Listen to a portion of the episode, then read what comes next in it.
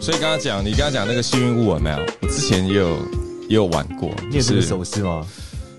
手势的话有，然后那个， 但是但是我已经很久没用了，因为之前我也去上一套课程，对，那它里面也不能讲一套课程，就跟一个教练的朋友在聊天对，然后聊着聊着，哎、觉得哎、诶好像挺有道理。其实我忘了，我忘了这个是从哪里听到，对但他的确就是这样。然后至于信物的部分是，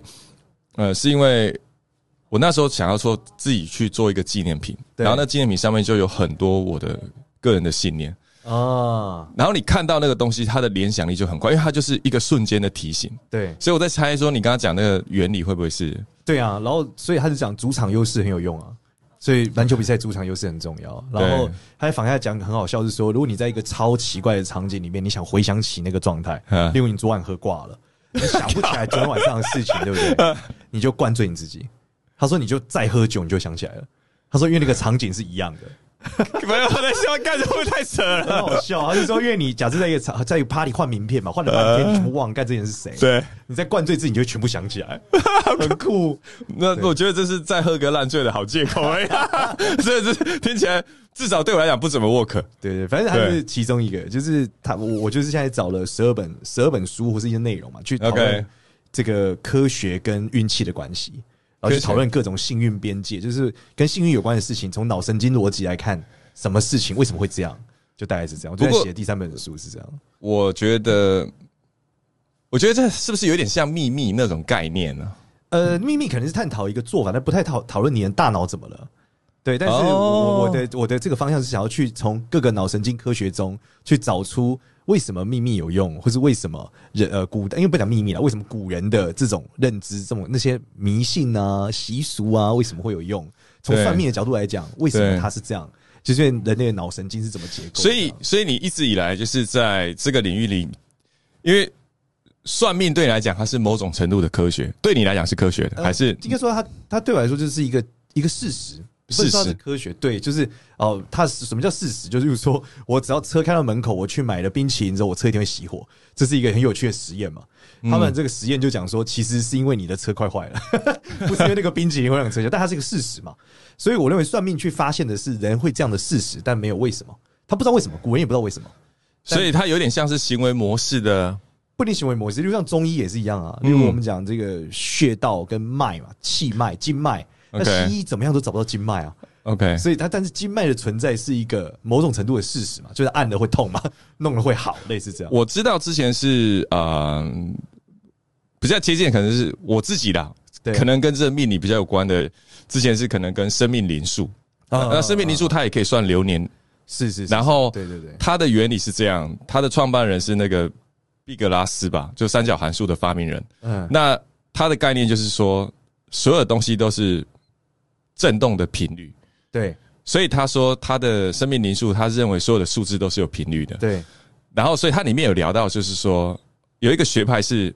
名字，对那比如说你叫叫 John 或者是叫对简少年，然后 Adam，然后这个频率跟你的生命会产生共振，对所以改名的原理是这样，它是透过共振，然后让这个震动跟你产生关联。所以因为这样子，你在科学上来讲，因为他讲的是震动，因为他也是数学家，所以他他的原理是这样，他的他的概念是说，OK，透过震动来改变你的磁场。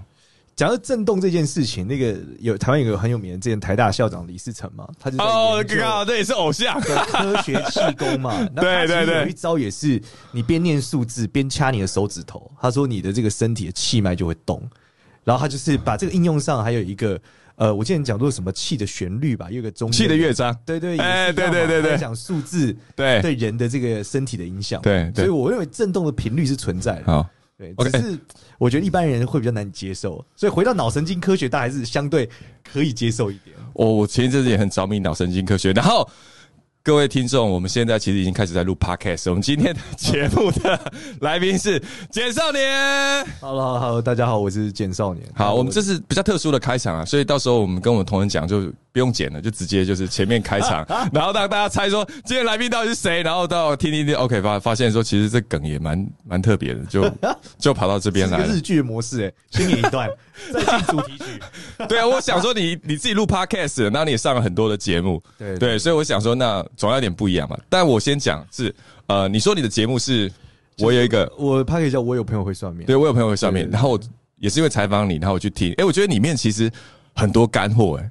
我我例如什么？例如我想要放假先找我找女朋友，对，没没没没，我觉得我的关注的焦点可能跟我不知道大家是不是一样，但我先讲我关注的焦点。我听到我喜欢你讲小人这件事情，啊，所以一般算命就是会讲说啊，你犯小人啊，什么什么。哎、可是我觉得你对小人这个解读就不一样了，你怎么看？我觉得这个本质还是因为我们是新创公司老板嘛，对新创公司每天都有太多鸟事， 你说你很难定义谁是小人。如果是如果你要硬要把他们归类为小人的话，哇，那我们生活中每天起床就是在小人海里面游泳啊，对啊，对啊，所以我就觉得哎、奇怪了，因为我觉得举个例来讲哈，像我在跟你访谈这节目的时候，我就告诉自己说，嗯，就是简少年不用谈了，他就是算命。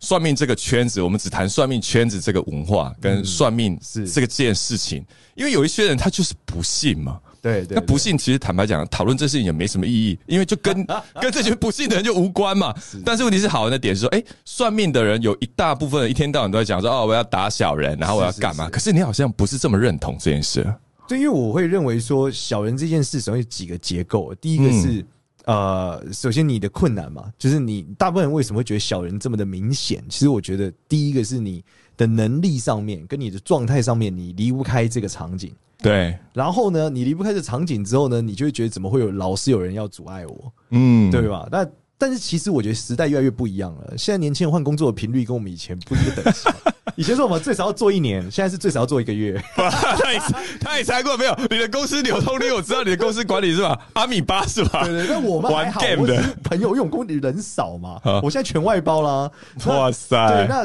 这这时候就变得很有趣嘛，就是当你可以移动自由的时候，你就好像对于“小人”两个字的感受变低了。嗯，但是呢，你会发现有他们就产生了另外一个新小人，就只说 新小人他的流动的过程中，每一次他都觉得是老板的问题，哦，对他觉得老板叫他小人，或嗯同事氛围不对，或干嘛干嘛干嘛，就是你会发现你生活处处是小人。对那这时候我就会告诉大家说，其实本质来说，所谓的小人应该指的是呃你现在能力上面没办法克服的一个状态，它其实是一个状态，嗯它不是某个人。例如说你，你总是没你就没有办法好好社交嘛？那你所有的同事都都是你的小人啊。像像你在讲这个小人的时候，我特别有感觉的原因，就是因为我觉得有些人他就是自我觉察的能力很 低，然后他只会看在某一个面相，然后小人久了之后就会变成他很好的一个，你要说理由还是借口还是某一种一个认知对对适合他那的认知那他他他其实最主要就是他不太需要调整自己，他的生命就一直在犯小人，这让我想到一件事，我之前去玩一个那个密室呃沉浸式剧场嘛，就怨灵堂，去的时候就要大家写上自己的恨。嗯对有一个那恨是，他说我恨我同事检举我上班迟到， 我心想说你上班迟到他妈被检举是你应该的好不好？他说关他什么事，公嗯司亏公司的钱不亏他的钱，他干嘛一直检举我？他就觉得他的同事是嗯，个我小懂，我懂，我懂。这个很像是我们在聊那种，就是我们就像我最近常常在聊一个叫负责任的概念，是就是说有很多人就是没有对自己的这个行为理解，对对，但但责任对他来讲好像又好像又是别人给他的，就是哎、诶你你不要再叫我负责任了，那种好像是丢东西给他的，对对，但问重点来就是他没有觉醒说，如果他想要改变这个结果，必须要从他自己的观点或他自己自身的能力开始有不一样，不然的话他会一直居于那种受害的者的角度，一直觉得、哦、我就是受害。对，我我觉得这个是蛮有趣的，叫对，我觉得叫对价不平等。我最近发现这件事，尤其在现代社会中，越来越容易发生这事情。嗯，首先，我们愿意付出我们的痛苦和忍耐，关键是因为我们有一个好的对价嘛，我们对觉得未来有希望，对我们觉得薪水可以让我们更好，我们要或是我们要活下去，你不没错赚钱会死。嗯可是你发现现在社会越来 越怎么样？第一个绝望嘛，他认为他奋斗也买不起房子啊，第二对个他妈妈可能搞不起给他房子，所以没错他他也可以活下去啊。他到底上班为为的是什么？他没有赚这么多钱，而且我发现我们现在的娱乐越来越便宜了。嗯对不对？以前我们打网咖好，这样打网， 以前说打个 CS，我一小时一百二，哎，现在还有九网十咖块哦，现在家里插上网络，手机无线打，对啊所以你会发现，你现在只要超低的开销，你可以得到超多的快乐，对吧？就抖音一响，父母白养嗯嘛，就是因为 这样，抖音很便宜啊，快乐很来的很快啊，那我嗯到底为什么要上班？如果我又不会饿死，现在也很难饿死啊。所以综合下来之后，就变成他会觉得这个忍耐变得很没有意义，所以这是很可怕的哦。嗯当你就是很穷困的时候，忍耐你不会，你会觉得很棒，你会觉得 OK。嗯，但是当你今天不是了，你嗯你你你得不到任何你要的，你发现你取得成本好低就可以，你就不想忍耐了。那就叫你觉得这些人就是小人。对对对，到你你把话题转到这里，我比较好奇的是，那请问你是在讲现代？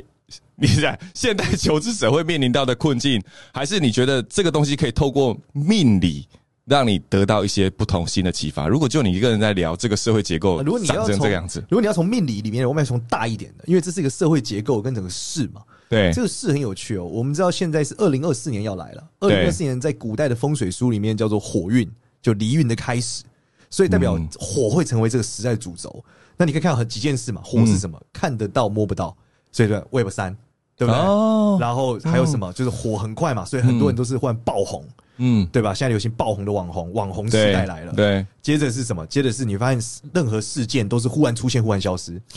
Web 三马上现在就袭了嗯， ，AI 感觉也袭一半啊，对吧？前一阵子 Chat GPT 很红嘛，现在好像 Google 出也没有怎么样啊，对不对？最近 Apple 出好像也也就这样啊。那这，样子风风火火的二零二四年，那所以这个世代就是这样，嗯就是所有人类也变成这样，这些人的耐性也归零了。但是二零二四以前呢，我们讲上一个二十年是什么？二十年一轮嘛，对，上个二十年是土运，懂所。以上个二十年追求是稳，所以那些人的心态、想法、哎那做事都是稳。那面对这样二零二四年，你说这样风风火火的，然后火一下来得快，去得也快，那究竟怎么样安身立命呢？就你的角度来看，其实就是冲浪，就是冲啊就浪冲，浪。就是就是一直过火关就对了，有有有一搭有有，就是趁顺势而为嘛，啊然后怎么样所以？所以你在二十年，你在前二十年的时候，你知道这种嗯风风火火，我们所谓的短效冲浪型的人，他是很辛苦的，嗯，对，因为他就是那时候是平台大嘛，哦你要累积嘛。但现在时代不一样，现在换别人是痛苦了，就是风风火火才是王道，就是瞬风风间火火爆火才是王道。可是就像你讲的啊、它一下火，那你也要一直不断让它旺起来啊，或者是你要不断的变换时事吗，所以它就是冲浪你就是要就是找冲浪浪，对，找找浪来战浪，拿到一波再拿到一波， OK OK OK，没有，因为听你这样讲，我眉头深锁，原因是因为我就是一个土土行人， 就是一直在那边耕耘。对啊，你说真的说哦要风风火火也不是不行，但是就是要做调整吧。对，但没事，他们很快就熄灭了。对啊，所以我就说很辛苦啊。 我就是这样嘛，所以乱世出英雄嘛，所以这是接下来是英雄的二十年，会有大量全新的人出哎、现。等一下你跟他讲是二零二四年是一个转换，所以他接下来会火是二十年的一整二个十年，二十年，一起就是二十对年。然后照这个故事来看，比特币第一次进到我们眼界，大概是在二零一零年跟一一年，嗯，也就是火运的开始的前十年。对所以如果火完，下一个是水，水运大概是二零四三年来，嗯我们就可以预期二零三零年，我们可以期待有新生命诞生。什么叫新生嗯命？就是戏机生命。现在最高概率就是机器人，AI 有生命且有机器哦人，，因为所有生命都是来自于水这样的一个状态对，。水是生命的没一错环没错。二零三年我们可以看到几件事，就是新生命、新交通，嗯因为水也代表承载嘛。古人最早运东西是运河嘛，嗯水代表交通嘛，所以就是新生命跟新的交通模式。那我要看我我到时候几岁了，因 为我也得要我也得要在火2030，我想还好说啦我想说火要烧不死火啊！你刚才讲你刚才讲是二十年对不对，对在？二零三零到二零三四年，二零三2030四年可能是最典型的时间点。三零到三四就是水的时代，呃，没有没有，是水开始有一点感觉，有一点感觉但水的时代是二零四三嘛？没错嘛，二零四三就二十年后才是水的，对对对，高峰期就像比特吗币现在已经成为一个常态了嘛？嗯，对，在但是一一年的时候，我记得三千颗买一个披萨的时候，我没有买。诶，那现在照你这样讲的话，接下来如果说面对这样的局势，如果是火的话，那心态上呢？因为举个例嘛，你冲浪一定要具备某种心态。是，那你觉得呢？如果今天说，诶，我要给你一个建议，说，诶，那你的心态上要怎么样做好这我个觉得准不备？用像以以前人最常讲一句话，叫做我们要抓住机会。嗯但是火运开始之后，不用想这件事啊， 靠，他到底因要为要抓什机么会？是无限的， 机会是所以你无限的每天每天都看到新的机会。你没抓到这个哎懊悔的时候，这你正在懊悔已经下一啊个。靠！你这样一讲，我想到创业圈，创业圈其实一直在讲是说我们要会被机会给淹 死，所以所以你要小心的去选择机会。我觉得前二十年的时候还好，前二十年的时候反而是大佬卡住了。你会发现你怎么做，你在台湾创业怎么做，你都对撞到那个大佬，对对吧？啊撞到大佬你就停下来了。。对，没错可。是，在二四年以后再也不会了。所有大佬可能明天就倒了，明天就被莫名其妙一个事情给干掉了。这个这的确是这样啊，就是就像我举个例啊，就像 AI 绘图，然后没，然后很快的迭代之后，某些产产业它的它可能不需要那么多人力了，对对然后它的时间变得更短，然后也就一夕之间就翻掉了被。迫转型，对我真的觉得蛮蛮可怕，包含说像现在好莱坞前不是一直在抗议吗？他们抗议的就其实不外乎嘛，就是剧本跟演员嘛。对然后他们想要确保说 AI 不会取代我太多，但我觉得说啊，看这真的是想太多了，可能你就是会被取代掉一部分。对，但你也不用太担心啦，原因是因为你只是被取代的其中一部分。这世界上所有事情最后都会被火运给取代。就火运的故事是这样，它不是只有呃科技面的，它包含气候面，那那包征含兆呢疾病面，啊懂懂都懂。会取代所有人。那征兆呢？就是有没有什么样的征兆是？因为你刚刚讲到处都是机会，但总有一个迹象是说，嗯，对好像朝那方向走会好一点，还是每个人都不一样？没，就我们刚刚讲的嘛，你就是文化类的、能源文化类类的能源嗯火跟能源有关嘛，然后看得到摸不到的，对，啊所以虚拟的，所以 VR、AR 嘛，现在可以很明显知道 Apple 眼镜一定是下一个浪潮嘛，这是绝对的嘛，对，照 Apple 这个打法，哇很塞很容易就发生了嘛。看得到摸， 看得到摸不到的东西。对啊，对对对对，非常多。然后呃，我觉得很多改变了，像最近日本不是在装那个翻译的板子吗？嗯就你嘴巴说完了之后，他说日文，你说中文，但中间出现是两种语言嘛？ ，OK 就是日本 OK，嗯人就不需要会这会英文啦。就大家去日本玩最痛苦的，就是你讲英文，他也不知道跟 他小，他也会讲，他他你明明知道你不会讲日文，还从跟你讲日文，那这个很快就要被解决了嘛。 懂所以火运就是一个一直一直被解决的过程。哇哦，那真的觉得其实也蛮值得期待的。我说真的，哎、我觉得我们是一种心态的人，大部分做 startup 的人是喜欢的，嗯但是我觉得大部分做传统 传统产业的人是不喜欢的。没有，我真的觉得，举个例来讲啊，就算就连网络圈或行销公司都有所谓的，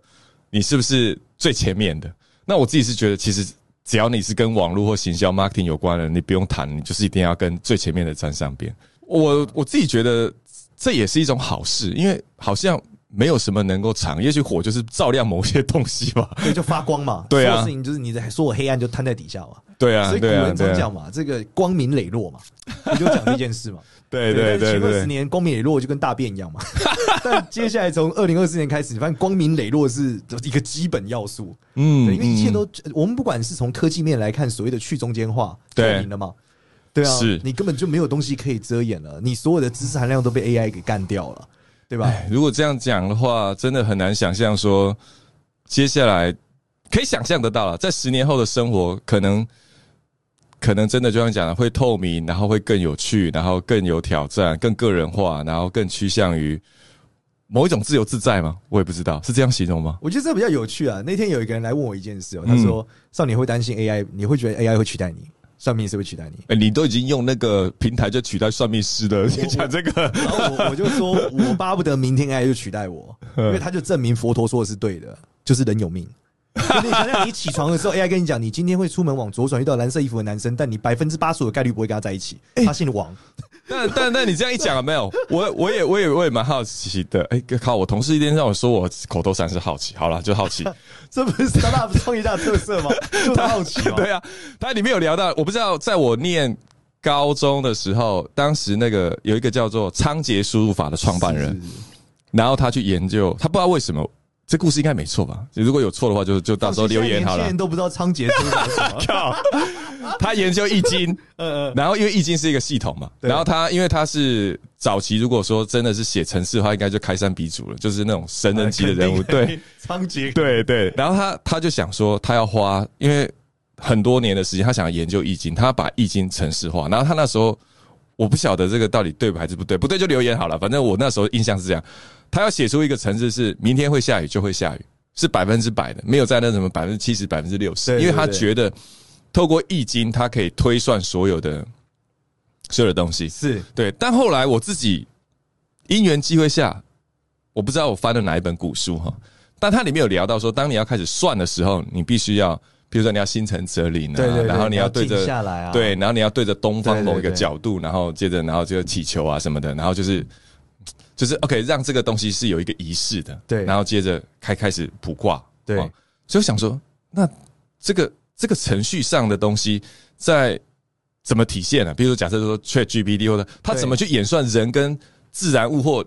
这个宇宙法则的某一个连接我觉得他应该是算力的问题。算力对，就是第二个是它商业价值的问 题，就是算准明天会下雨的商业价值多大，OK 决定了大家为它投入多少的算力嘛。嗯，对吧？那如果算力是无限的，因为 ChatGPT AI 最厉害就是它有可能达到算力无限，有可能量子电脑。啊，对，当算力无限时，它的确可以模拟出所有的场情况，而最终你的命运就被它模拟没出有没来有。，你你你提醒我一点，因为当时这个计划后来废了掉的原因是我在猜啊，因为你刚才讲很好是算力，为什么？因为那个时候记忆体一二八 K 是要卖两千五百块的， 就是你买一枚的记忆体的话要花多少钱？一万块、欸，我操而！且它如果要数据机，一分钟两块钱电话费哦。对啊，对啊，对啊，因为就讲以前是大磁片嘛，小磁片时代，所以你要讲的的确算力差太多了，没他没错，你讲得很好，对，，但当这个我们讲这 AI 的算力达到一个超越，一定比人类强嘛，它在几秒钟可以推算出你所有可能性。然后这时候，嗯我觉得当人类发现自己命运的可能性被掌握的时候，才会去思考自己是什么。哎、这个倒是一般，我认为一般所有人比较难理解，为什么？因为当一个人他觉得他的命已经被摊开来，然后他就是长这样的时候，那这个人他到底可以做出什么样的选择？这个我蛮想听你的，因为我知道私底下我们有分享过嘛。对就当我的命被算清楚，然后我也看清楚我的命的时候，那我到底该何去何从？我觉得要分几个阶段。如果你只是被算命师算，因为算命师的算力是很 有限，我们是人类嘛，我只能预测你一个大方向，可对能发生的事情，可能做什么，对，然后你尽可能不要往那个最惨的结果去。嗯对，但是如果今天是 AI 的时候，会很有趣哦。因为，OK，当你做出了一个改变之后，他就告诉你说你的命运做了一个修正，接下来你会怎么样？ 然后你再做一个选择，他会告诉你接下来命运怎么样。所以你每一步修完，你都会，然后你又不能回到过去，你会超想回到过去，因为懂你已经做了嘛，你做对了之后到下一条了。你说靠，那我刚刚如果做另外一个呢？他说没有机会啊了，因为你已经下去了。哎、哎等一下，等一下，等一下，等一下。所以意思是说，假设我的命运或我的命被摊开来的时候，对那接着我开始做出不同的选择的时候，我的未来是会因为我当下选择而开始有又有改变了。当然肯定啊，可是会有大方向性的不变嘛，例如你的身高， 你不会说哦，我现在开始我觉得要打篮球要长高，不然你的长高概率只有百没分有没有没之一有点三五没二有，。我我懂我懂。但是举个例来讲好了啊、呃像我知道你们那天我们在聊有分享到，比如算死期这件事情，哇靠，对那这对超严重的。对好啊，那我们可以影响死期的延后 吗？一定有机会，因为他告诉，如果你算力无限，他告诉你说你可能死于多少种方式啊，嗯在你的习惯跟决策里面，例如说你是很喜欢游泳的人。嗯对吧？台湾是潜水执照，好像全世界前几多的地方嘛。对那么潜水淹死的概率是多少？而基于你的身体模型里面淹死的概率是 多少？所以你知道重复多少次，你一定会淹死。懂懂懂懂这个可以算出来懂吧懂懂。你一个礼拜去一次，他告诉你去一第一千次的时候你会死，所以一千个礼拜后你将会淹死在那。不过，不过，这个这个完全认认同，然后我也同时也认同说，每一个人在同样的事件里面，他的几率不一定是一样的，对对对，就因为取决于他的信念。就像呃，今天也在跟一个朋友聊天，就聊，应该也是听你们的节目吧，就聊冒险，是就是哎、诶我可以怎么样冒险啊，什么什么的。那个概念，其实我也觉得，有些人就觉得冒险好像比较没什么，他觉得那个风险很低。嗯对那他在冒险的过程中，其实他出事的比例其实是不一定比较高的、哦。是但有些人是很害怕冒险，他就对觉得这生活中有很多的状态，可是他去冒险的次数不一定比较高，但是他出意外的几率其实是比较高的。我跟你分享这个故事哦、这嗯个我觉得跟家庭背景有关。我通常称呼两种状态，一个叫地狱火河开场 的人，跟在平地上赛跑的人。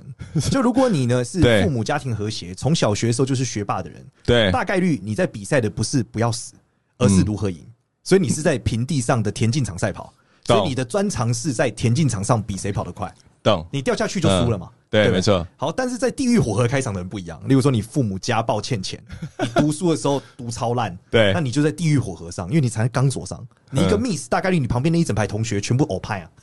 只有你是好好读书，类似这样，或者好好活下去。那地狱火河开场的人，如果他一直没有上岸，我一直说他没有考前三名，嗯他在国小、国中、高中，他都在地狱火河，想说不要死嘛，不要被退学，懂我要活下去。他会超级善于生存，嗯而此时对他来说，他考虑的是生存问题，而不是跑赢问题。另外一边的人呢，超级善于赛跑，懂对，所以当今天的这个赛场，你刚刚讲了要不要冒险？嗯这个冒险的状态是什么？如果对站在钢索上的人，这个钢索变成了钢条，嗯嗯，变宽了嘛？对嗯他觉得这算什么？我钢索上都没死啊， 对吧？因为他没摔死嘛，他已经觉对得我可以走下去嘛。对。但是赛跑的人不一样，他从马路限缩成钢条，他觉得靠，对吧？对对，那这时候对他来说，搞不好风险是高的。所以他也聊到说，当一个人如果他能够重新，应该说他能够走出自己原来的那条命格的路之外，他也是我想是成功嘛，因为对失败就不谈了。对对他要是能够成功，就像你刚刚讲的那个地狱火的部分嘛，对对不对？代表说，如果他真的可以出类拔萃的话，他的锻造的能力应该也会异于常人的强吧？应该说他就易于生存，所以他的战场得放在生存。他的战场如果放在赛跑，他还是会输的。所以什么叫做生存？创业最重要就是生存嘛。懂？对，但是今天如果他比的是上班，在短时间两个人哦对干竞争，说我在一个超安全的环境里面，比我如何搞定一层一层的官僚，哎最后走上去。如果你这样讲的话，我就很有感觉，因为刚刚我有一点误会，因为我总觉得说，通常你受过责难，然后你又能够活下来，然后你的 energy 可能就像你讲的，如果你举那个创业圈跟上班族为例的话，就很有感受。为什么？因为像有些我们常常开玩笑讲说，如果你念到博班，对那通常你的教授就跟你讲说，啊，那你们会创业的几率其实就已经低于百分之几了。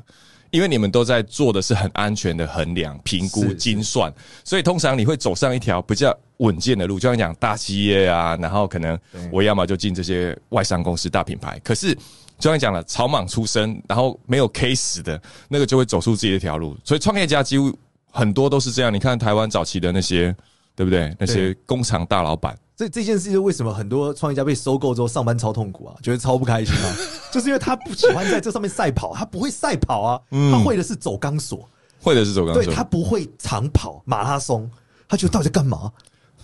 那你自己是怎么样走上创业圈的？因为创业，哦说我是真的，我 是对对对，好像创业这条路跟上班这条路真的是截然不同吧？呃，我觉得完全不一样。对，那你好吧，来说说看为什么创这业啊样讲，啦。就是对于创业家来，创业跟上班最大的差异是什么？你如嗯果明知道结果是赔钱，创、业家是不会做的，但上班会。 你知道，因为你上班的时候，你的主管他最后对比的可能是整个市场，对整个市场赔一百趴，你只要赔对九十趴你就赢了。然后接着明知道会赔钱，你还是要硬干到底哦。但是创业家是不会的哦，他想我为什么要在这里做一个赔钱生意？我脑子烧了吗？是我口袋 的钱吗？我到底是我发疯 OK 了吗啊 OK OK OK 对，所以这逻辑是就完全不一样。 OK，对所以你的意思说，等一下等一下，我帮你 review 是，你意思说，假设我今天上班族，假设我的公司指派任务给我，是这个意思吗对，？创业家呃，上班族是为绩效负责，对，没但错绩，效不等于获利，懂但创业家是为获利负责，懂。对，因为赔钱就是错的。所以我 我可以理解了，我只是在纠结，我在纠结想是 说，所以培养出来的是技能会完全不一样哦。我懂就是我懂创业家没有办法在明知道好，就是说暂时他推却嗯推敲结局是悲剧的时候，继续坚持下去，他会产生很大疑惑。但懂上班族可以，上班族可以为一个结局现在现在的情况看起来如果是悲剧前进。如果是这样的话，我倒觉得他可能还是分很多种阶段啊。因为第一个来讲，像创业家有没有？其实创业家一开始都是有理想的，后来也有 了，然后，然后接着 就是说，哎、哎，这这个个郭董，郭董是不是？对，郭董还是有理想嘛？ 但但后来就好像有一点，有一点就是，哎、还是要活下去啊。对了就，创着创着就还是会活下去。举个例，你活不下去，又有何理想所可以就是言呢？获利嘛。对啊，所对以我说还是要获利。对啊，对啊，所以我觉得的确是这样，他还是会有一个很很挣扎的点呢。对啊，但有趣的是哦，因为事情的结果都是推敲的，真正对发生前，我们是没有人能确保事情是这样的。那最后一题，因为我们我们还有下一次碰面的机会。那你在创业前，哎、之前你有就业吗？有有有，嘛我在我在 FA 圈上了一年半，那那你是算过自己适合创业还是就业，然后做这个选择，还是出于本心？我我就是不能上班的人，我很容易怒干老板，额头有疤， 额头有吗？犯上，对我就是超级生存者，比赛跑超烂的，我是钢索的天才， 刚手的天对，能够才用。门牙也叼住钢索 活着。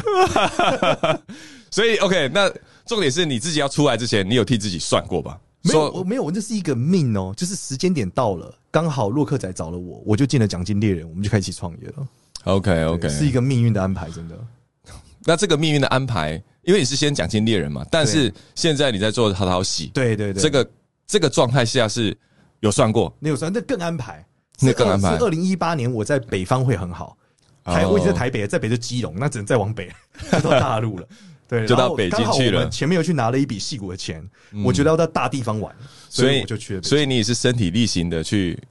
去了解自己的命运，然后去掌控自己的命运，可以对这样我说我吗？丝毫不怀疑命运的存在。嗯，我也觉得是这样。我常我之前听过一句话叫做“四十岁如果还不知命的话，就代表此人悟性太差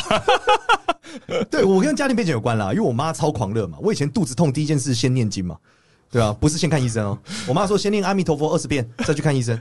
我从小就这样长大的。”。哦，我我我是喝符水长大大了了。 方案。对，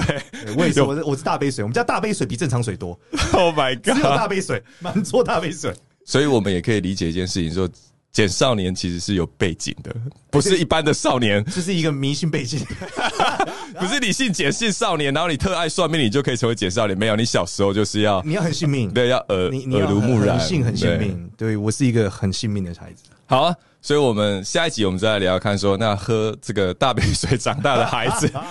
他后来怎么样成为一个这应该算网红身份吧？算命网红，对，算命网红嘛，对对对好不好？那我们谢谢简少年，谢谢好不好谢谢谢谢，好，谢谢的，拜拜。拜拜。